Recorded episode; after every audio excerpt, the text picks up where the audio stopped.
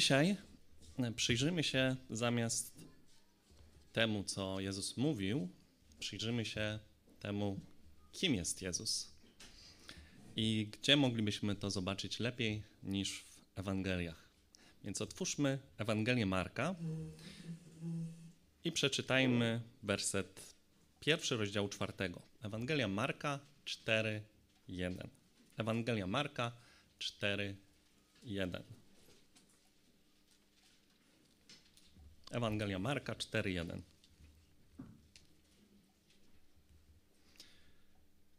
I znowu począł nauczać nad morzem. I zeszło się do niego mnóstwo ludu, tak iż musiał wstąpić do łodzi i usiąść w niej na morzu, a cały lud był na lądzie nad brzegiem morza. I nauczał ich wielu rzeczy w podobieństwach. To był normalny, pracowity dzień dla Jezusa. Jak zwykle tłumy szły za Jezusem i jak też zwykle Jezus je nauczał. Jednak w tym momencie Jezus wszedł do łodzi, usiadł i nauczał z niej. E, nie wiem, czy kiedyś zastanawialiście się, e, dlaczego tak się stało akurat w tym momencie, w tym miejscu, e, w tym, w tym, w tym czasie. Ale nieczęsto widzimy, jak ktoś, mając zamiar nauczać, a nawet mówiąc, mówić coś, wchodzi do łódki, odpływa kawałek i zaczyna mówić do ludzi zgromadzonych na brzegu. Ciężko mówić do wielu ludzi naraz, bo Marek podaje powód, dla którego to Jezus zrobił.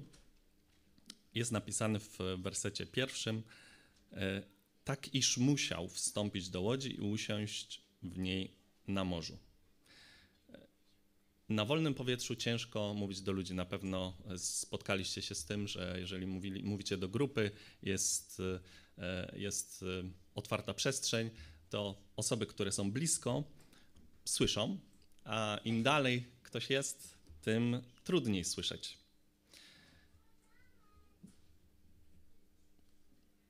No chyba, że to pomieszczenie ma dobrą akustykę, albo to miejsce.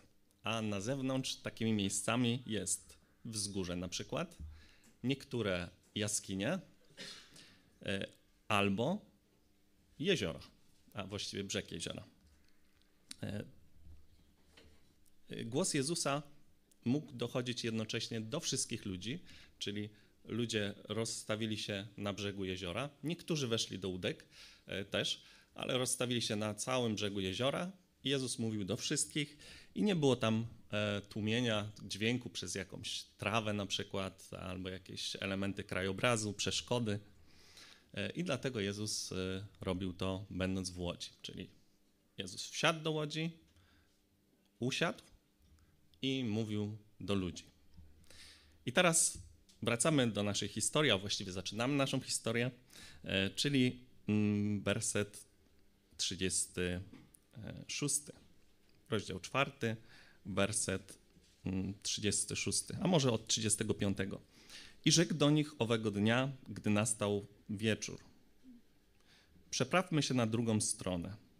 Opuścili więc lud i wzięli go ze sobą tak, jak był w łodzi, a inne łodzie towarzyszyły mu. Jezus chciał przepłynąć na drugi, drugą stronę jeziora, czy morza, jak to czasami jest jezioro galilejskie nazywane. Nastał wieczór, Jezus skończył nauczać i chce przepłynąć na drugą stronę. E, ale ciekawe jest, że Marek zauważa, że wzięli go ze sobą tak, jak był w łodzi. Dlaczego to jest ciekawe?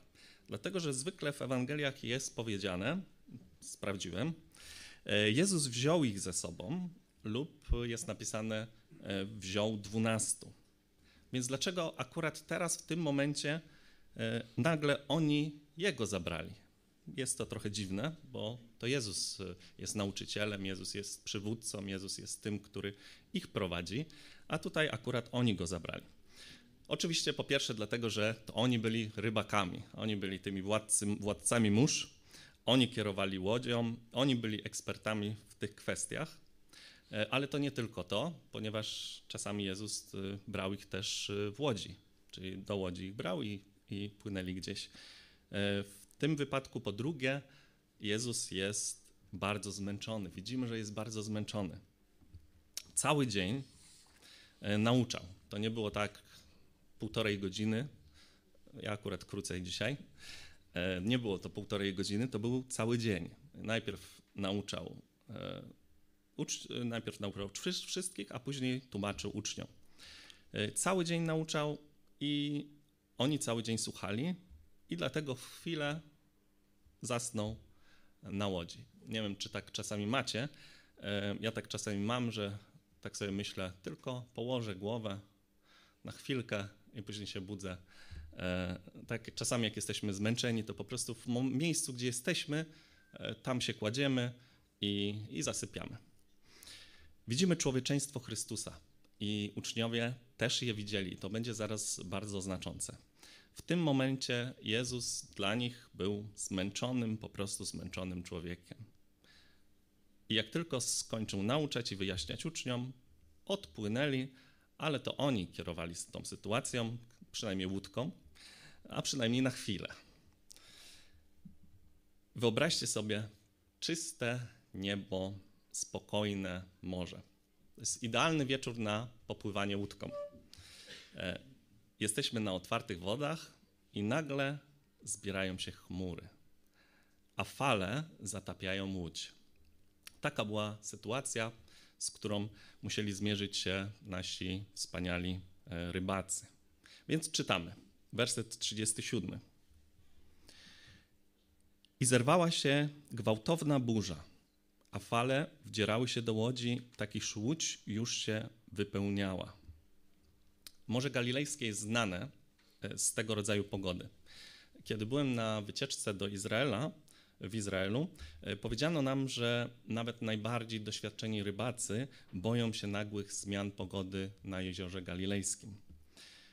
To może jest nieprzewidywalne i może być śmiertelnie niebezpieczne e, dla kogoś, którego, kogo zastanie nagły sztorm. E, czytałem też, że w określonych warunkach e, mogą być tam fale osiągające wysokość 4,5 metra. Ja mam prawie 2, prawie 1,90 m. Więc wyobraźcie sobie dwa razy taką falę jak ja, Wydaje się dużo, prawda? Może nie ekstremalnie dużo. E, jeden brat kiedyś powiedział mi, że na jednej plaży, na której bywał, e, widział większe fale niż 4,5 e, czy, czy, czy 2 metry. Więc wydawa, wydaje się, że to nie jest śmiercionośny problem. Ale jednak na tak małym jeziorze i tak małych łódkach i przy tak dużych wiatrach 3 metry to jest pewna śmierć. Pamiętajmy, że jezioro galilejskie jest położone około 213 metrów pod poziomem morza i otoczone jest w większości, z, z większości stron yy, wzgórzami. Więc wiatry powodują nagłą, szybkie zmiany pogody i pogoda jest tak naprawdę nieprzewidywalna. Nagle jest ładnie, pięknie, nagle chmury i jest potężny sztorm. Ponad pół roku temu czytałem w gazecie y, o burzy, która zniszczyła wybrzeże jeziora Galilejskiego i poważnie uszkodziła nawet budynki nad wodą. Y, widziałem y, restaurację, która była zaraz nad wodą, na brzegu wypłytkowana była podłoga i te płytki nawet były zerwane. Więc bardzo niebezpieczne sztormy są tam, bywają na jeziorze galilejskim. I to nie wielkość fal decyduje o tym śmiercionośnym charakterze tej burzy, tylko jej gwałtowność i siła. E, to są wysokie, dość wysokie, szybkie i silne fale, a nie po prostu wysokie i bardzo szerokie, na których łódka tylko by się unosiła raz w górę, raz w dół. To są fale, które są dosyć wąskie, ale bardzo wysokie i nagle zalewają e, łódź. Marek używa pierwszy raz w tej historii, w tym momencie, słowa megale, czyli wielki, do określenia burzy. E, czytamy w Biblii Warszawskiej zerwała się gwałtowna burza. E, dosłownie można przetłumaczyć, to była wielka burza, mega, wielkie. E, to jest znaczące, ponieważ Marek będzie używał tego słowa w, w, w tych w kolejnych wersetach, e, tego samego słowa. I widzimy, że ta burza była wielka, ona była gwałtowna, była przerażająca nawet na, dla doświadczonych rybaków. A łódź, którą płynęli, nie była na pewno zbyt duża. E, to nie był jakiś taki wojskowy, wojskowa łódź, z której Jezus, na którą wszedł, spinając się czy wchodząc po jakimś tam wysokiej e, kładce e, i z niej mówił, na jakimś wielkim podwyższeniu, na jakimś orlim gnieździe. Nie, to była taka niska łódka rybacka. Nawet taką łódź znaleźli 37 mm, lat temu, znaleźli w jeziorze galilejskim, kiedy poziom jeziora się obniżył i można zobaczyć ją w Muzeum e, nad Jeziorem Galilejskim. Można zobaczyć zdjęcia e, na internecie, na, na mapach Google nawet można zobaczyć, jak ona wygląda. W każdym razie wyciągnęli ją e, i była dosyć długa. To ta łódź jest datowana na około I wieku, czyli może troszeczkę przed, może troszeczkę po, około I wieku. I to była taka zwykła rybacka łódź, bardzo niska, dosyć długa, więc mogli się w niej zmieścić wszyscy uczniowie, e, ale ona była wtedy pełna i bardzo niska była, więc jakiekolwiek fale, nawet pół metra, e, fala pół metra zalewała, właściwie wlewała się do środka. Pół metra jeszcze można by było coś tam wyciągać, jakby takie fale były, wylewać wodę, ale jeżeli to były fale dwumetrowe, trzymetrowe, no to nie, nie było opcji, żeby wylewać cały czas wodę z tej łódki nie było systemów, które odprowadzały wodę z łódki, więc była to bardzo trudna sytuacja. E, co więcej, Marek relacjonuje, że to była noc. Bo wiemy, że cały, cały dzień Jezus nauczał. Czytamy, że mm, mm, gdy, na, gdy nastał wieczór, Jezus powiedział: Przeprawmy się. Więc zanim oni się e, w, weszli do łódki, zanim wypłynęli, częściowo na, na środek jeziora, e, czy gdzieś tam blisko środka, e, to już była noc, było, było ciemno. Była wypełniona łódka, olbrzymie fale, nic nie było pewnie widać. E, to było przerażające miejsce nawet dla naszych wspaniałych żeglarzy, marynarzy. Więc wracamy do nich i do zmęczonego, wydaje się słabego Jezusa. Sytuacja nie wygląda dobrze. Fale zatapiają łódź, a łódź napełnia się wodą. Gdyby oni chcieli przepłynąć y, wpław nawet pół Morza Galilejskiego, to by to było 5 kilometrów. A pamiętamy, było ciemno, olbrzymie fale, bardzo gwałtowne fale, wielki wiatr, więc jak ktoś wypadł z łodzi albo łódź poszła na dno, to jest pewna śmierć. Nawet nie dało się w takich warunkach unosić na wodzie, gdyby ktoś miał jakiś kapok czy coś. Śmierć była nieunikniona, a przynajmniej tak e, uczniom się wydawało. Czytamy werset 38. Co się dzieje z Jezusem? A on był w tylnej części łodzi, łodzi i spał na wezgłowiu. Budzą go więc i mówią do niego: Nauczycielu, czy cię to nie obchodzi, że giniemy? Więc zobaczcie, że musiał, musieli oni zbudzić Jezusa, Jezus sam się nie obudził od tej, od tej gwałtownej burzy. E, tak był zmęczony. Więc wyobrażamy sobie Jezusa śpiącego na tyle łodzi, no ale jak on mógł spać, kiedy wszyscy umierają? E, tak pewnie sobie uczniowie myśleli. Ale Chrystus nie wygląda na przerażonego. Dlaczego? Musiał być zmęczony, bardzo zmęczony całym tym nauczaniem, ale kiedy obudził się, to nadal nie wyglądał na przestraszonego. Dlatego uczniowie powiedzieli tak, a nie inaczej do niego. Jego odwaga musiała wyglądać dla uczniów jak obojętność. Myśleli, że nie dba o ich życie. Wydają się myśleć, że albo nie może nic zrobić, albo nie chce nic zrobić. Mówią, czy nic cię to nie obchodzi, że giniemy. Mówili nauczycielu. nauczycielu, nic cię nie obchodzi, e, nic cię to nie obchodzi, że giniemy. E, oznaczało to, że myśleli o nim przede wszystkim w tym momencie jako o swoim nauczycielu, e, no bo w ciągu dnia oni pytali Jezusa, a Jezus nauczał. Jezus wyjaśniał cały dzień. To nie było tak, że cały dzień uciszał burzę, tylko cały, cały dzień nauczał. I widzimy to na przykład w wersecie 10 czwartego rozdziału, Marka 4:10. A gdy byli na osobności, pytali go ci, którzy z nim byli razem z dwunastoma o te podobieństwa. Jezus wyjaśniał. Najpierw mówił wszystkim ludziom, później wyjaśniał e, e, to e, swoim uczniom. Dzieci w szkole przychodzą do nauczyciela czasami, kiedy mają problem ze zrozumieniem czegoś z jakiegoś danego przedmiotu E, ale nie przychodzą wtedy, kiedy im grozi śmierć. Na pewno nie do nauczyciela. Może przyjdą do strażaka, może przyjdą do policjanta, do nauczyciela nie przychodzą. Wierzcie mi, uczę w szkole, nikt do mnie jeszcze nie przyszedł, nie powiedział, że coś mu zagraża.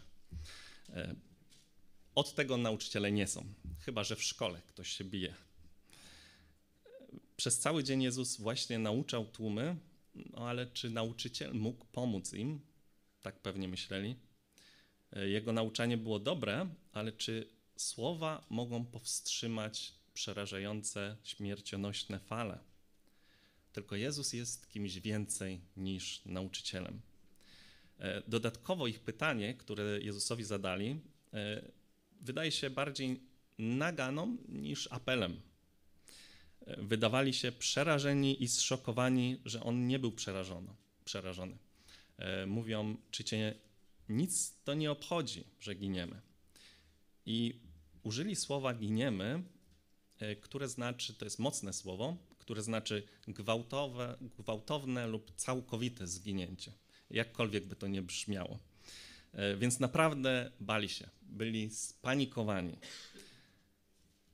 I pamiętajmy, że byli doświadczonymi rybakami i znali taką pogodę powinniśmy im zaufać, że faktycznie to było przerażające i groziła im śmierć.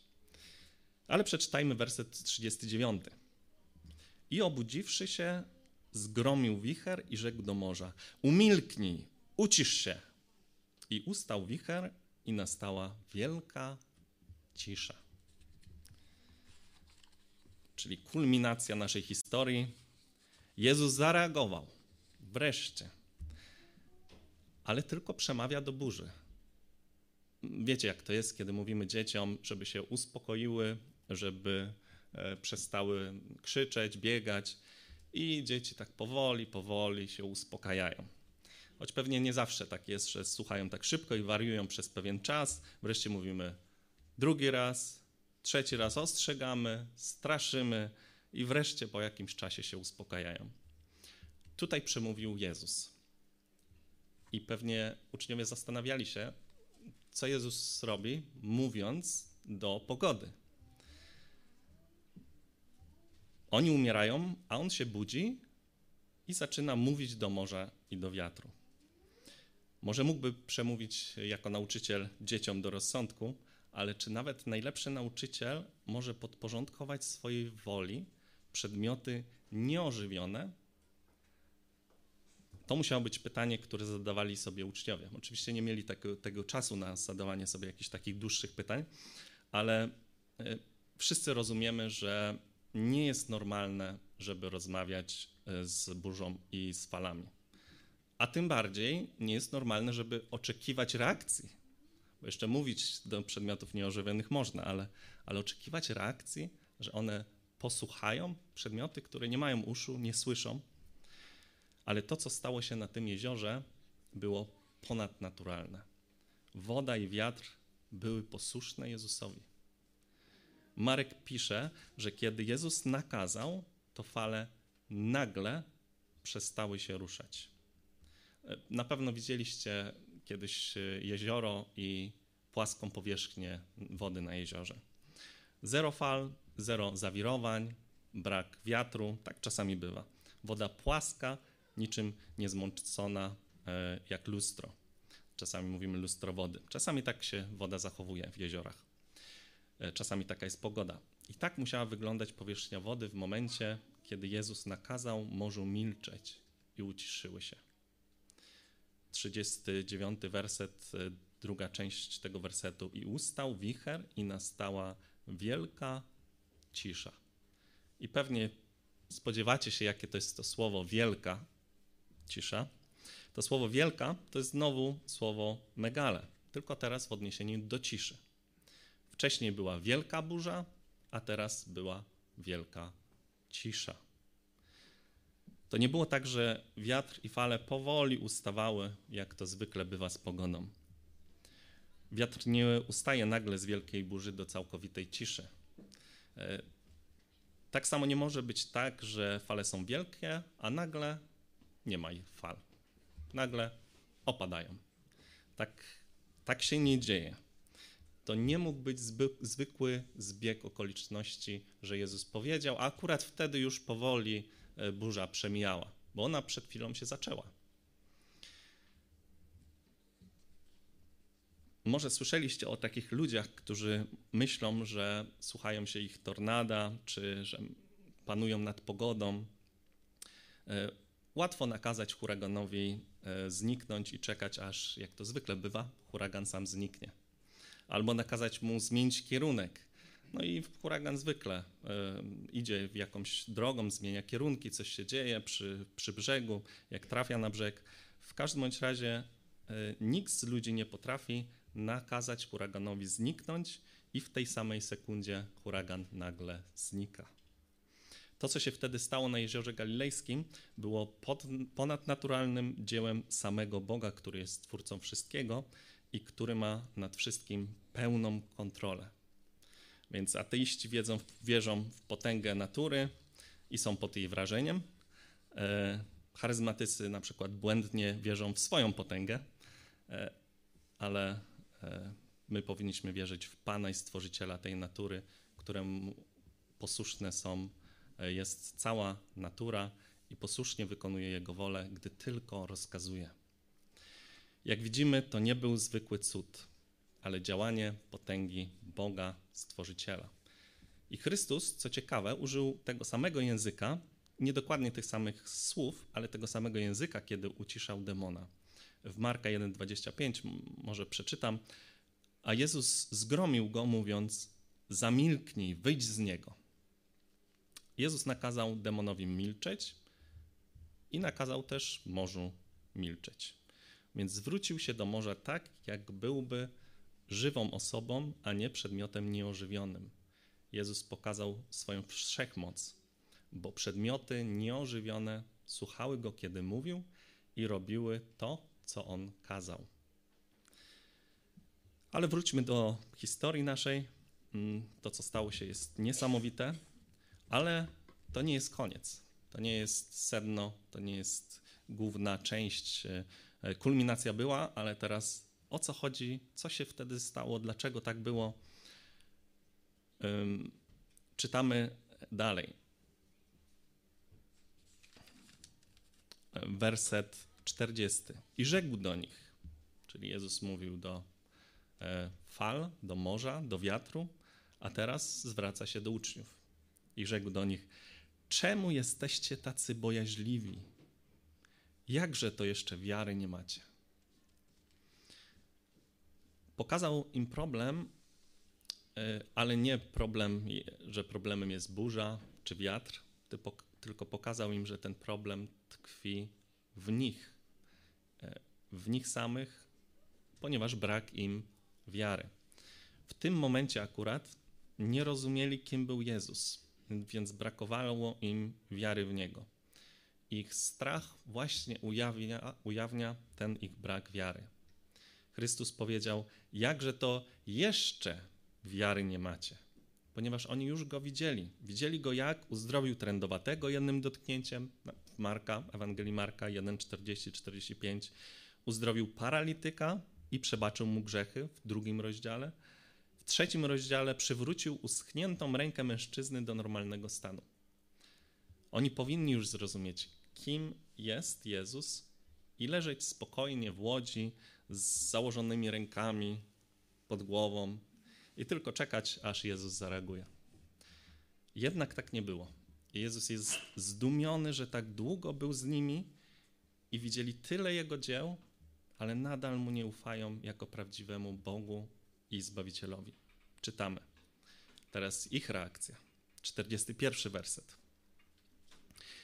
I zdjął ich strach wielki i mówili jeden do drugiego, kim więc jest ten, że i wiatr i morze są mu posłuszne?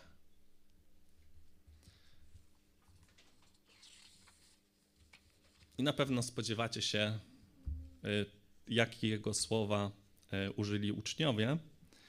Y, użył Marek, komentując to zdarzenie, kiedy powiedział o strachu wielkim.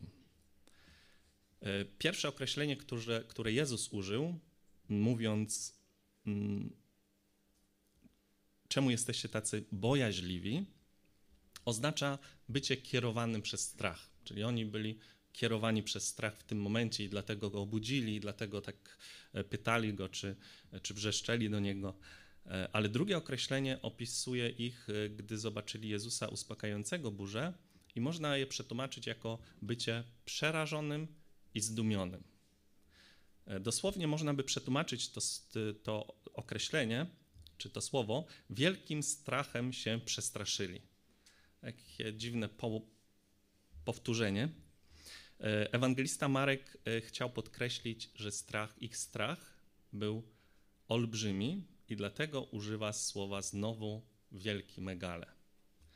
E, tutaj akurat w formie megan. I jeżeli po drugie, jeżeli Hebrajczyk chciał podkreślić coś, to używał powtórzenia.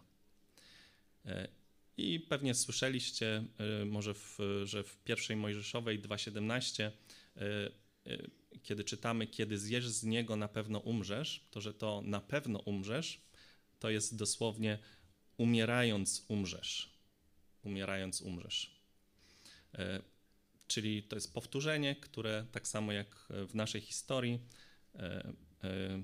gdzie jest napisane, wielkim strachem się przestraszyli, to nie tylko słowo wielki, ale strachem się przestraszyli, pokazuje podkreślenie, jak bardzo duży był ten strach. Ich zaskoczenie było jedno, jeszcze większe, ponieważ właśnie widzieli go śpiącego i zmęczonego. Widzieli jego ludzką słabość. Widzieli, jak padł w miejscu, gdzie stał, nauczał cały dzień, padł i zasnął tym większy wpływ na nich wywarła jego moc i autorytet. Pozostaje więc pytanie: kim on jest, że nawet wiatr i morze są mu posłuszne? Oni znali Jezusa, e, wiedzieli, że ma ich zbawić, wybawić. Może nie do końca rozumieli wszystkie aspekty tego wybawienia. Wiedzieli, że ma być ich królem w wiecznym królestwie, ale kim on naprawdę jest? Oni wiedzieli, że tylko Bóg może uspokoić wiatr i fale. Oni wiedzieli, kto rozdzielił Morze Czerwone. I znali Psalm 107. Więc przeczytajmy Psalm 107. Od 28 wersetu może ja przeczytam. Psalm 107, 28. Wołali do Pana w swojej niedoli, a On wybawił ich z utrapienia. Uciszył burzę i uspokoiły się fale morskie. Wtedy radowali się, że się uspokoiły i zawiódł ich do upragnionej przystani. Oni wiedzieli też, co Jahwe powiedział o sobie w księdze Joba w 38 rozdziale. Przeczytam od 8 do 11 wersetu. Kto zamknął morze drzwiami, gdy pieniądz się wyszło z łona? Gdy obłoki uczyniłem jego szatą, a ciemne chmury jego pieluszkami, gdy wyznaczyłem mu moją granicę, i założyłem zawory i bramy, mówiąc: Dotąd dojdziesz, lecz nie dalej. I tu zatrzymy, y, zatrzymają się Twe wzdęte fale. On, Jezus, stworzył wiatr i fale są Jemu posłuszne. Chrystus jest wiecznym Bogiem nad całym stworzeniem i żaden człowiek nie może być zbawicielem i obiecanym królem wiecznego królestwa. Żaden człowiek. Jezus musiał być w pełni człowiekiem i w pełni Bogiem, żeby móc zbawić kogokolwiek. Jest równy Ojcu, tej samej natury, ma tę samą doskonałość, ma tą samą chwałę.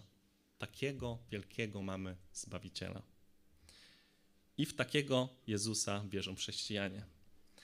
E, każdy z nas, bracia, siostry, wie dużo o Chrystusie. I to dobrze. Ale czy znasz, osobiście znasz tego Zbawiciela i czy ta wiedza wywarła, czy wywiera czasami na ciebie taki wpływ, jak na jego uczniów? Czy drżysz, gdy myślisz o nim lub kiedy modlisz się do niego? Czy drżysz przed jego majestatem? Nie przed śmiercią, ale przed jego wielkością, przed jego potęgą. Każdy z nas pewnie kiedyś przed czymś wielkim, potężnym stał, na przykład przed jakąś górą, albo z góry patrzył e, na, na dół, e, albo przed, czymś e, wspaniałym. Może podziwialiście jakieś widoki, czy słyszeliście, czy widzieliście jakiś kataklizm. I nie byliście może wtedy w żadnym niebezpieczeństwie, na przykład widząc kataklizm, ale przez, w telewizji na przykład, ale mieliście strach pomieszany ze zdumieniem. E, który był powodowany samym widokiem potęgi tego, co widzieliście. I czy kiedykolwiek czuliście się tak względem Jezusa? Jeśli e, waszą odpowiedzią jest stanowcze tak, to, to czy to sprawia, że bardziej mu ufacie? Czy to sprawia, że wierzycie mu bardziej? Bo wszyscy przechodzimy ży w życiu naszym e, burze. E, niektóre z nich są dość duże, e, niektóre z nich biorą nas z zaskoczenia, ale jak na nie reagujesz? To jest pytanie. Czy boli, boisz się tych okoliczności, patrzysz na te fale, na ten wiatr, na tą burzę i brakuje ci wiary? Czy może boisz się Chrystusa i ufasz Mu? Czy wiedza o tym, że On jest Bogiem i że wszystko stworzył i dzięki Niemu wszystko działa tak, jak działa, sprawia, że zwracasz się do Niego i uspokajasz się, właśnie tak jak ta burza, wiatry i fale, bo wiesz, że jesteś bezpieczny. Im bardziej znamy Chrystusa jako Pana całego Stworzyciela, tym bardziej powinniśmy się Jego bać, mieć bojaźń przed Nim i ufać Mu jako swojemu Zbawicielowi. Chrystus jest wystarczająco potężny, żeby zbawić Cię od Twojego grzechu i zbawić Cię od Twoich burz. A jeżeli w swojej mądrości i dobroci oczywiście nie zrobi tego, to będzie z Tobą wśród nich. Sam Bóg, Stworzyciel, panujący nad wszystkim, będzie z Tobą. Tak jak czytamy w Psalmie 23, w wersecie 4. Choćbym nawet szedł ciemną doliną, zła się nie ulęknę, bo Tyś ze mną. Laska Twoja i kij Twój mnie pocieszają. Ten wszechmogący Bóg jest zawsze z nami, nawet w ognistym piecu lub w środku śmiertelnej burzy i nic nam się nie stanie bez Jego przyzwolenia. Kiedy On podnosi swój głos, Twoje kłopoty się kończą. Tylko nie podnoś w kłopotach nie podnoś swojego głosu na niego z niewiarą, tylko zaufaj temu, który zbawił cię od twoich grzechów, pojednał cię ze sobą, przyodział cię swoją sprawiedliwością, ale także stworzył wszechświat i podtrzymuje jego istnienie. Zaufaj mu, że będzie ci wierny i że cię nie opuści.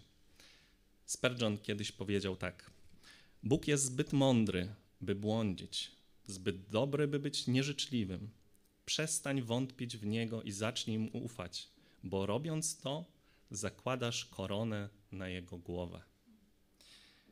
Jednak jeżeli żyjesz z dala od Boga i nie jest dla Ciebie ważna Jego wola, albo uważasz, że jesteś wierzący, ale Twoje zachowanie w trudnościach i burzach jest tego zaprzeczeniem, to wiedz, że na sądzie ostatecznym spotkasz się właśnie z tym Jezusem jeżeli nie masz przebaczonych grzechów, to On za nie cię potępi. Ten potężny Bóg. Nie polegaj na swoich uczynkach, nie polegaj na swojej dobroci, bo On Cię zna i zna każdy grzech, Twój grzech, a każdy grzech powinien być potępiony przez dobrego, sprawiedliwego Boga.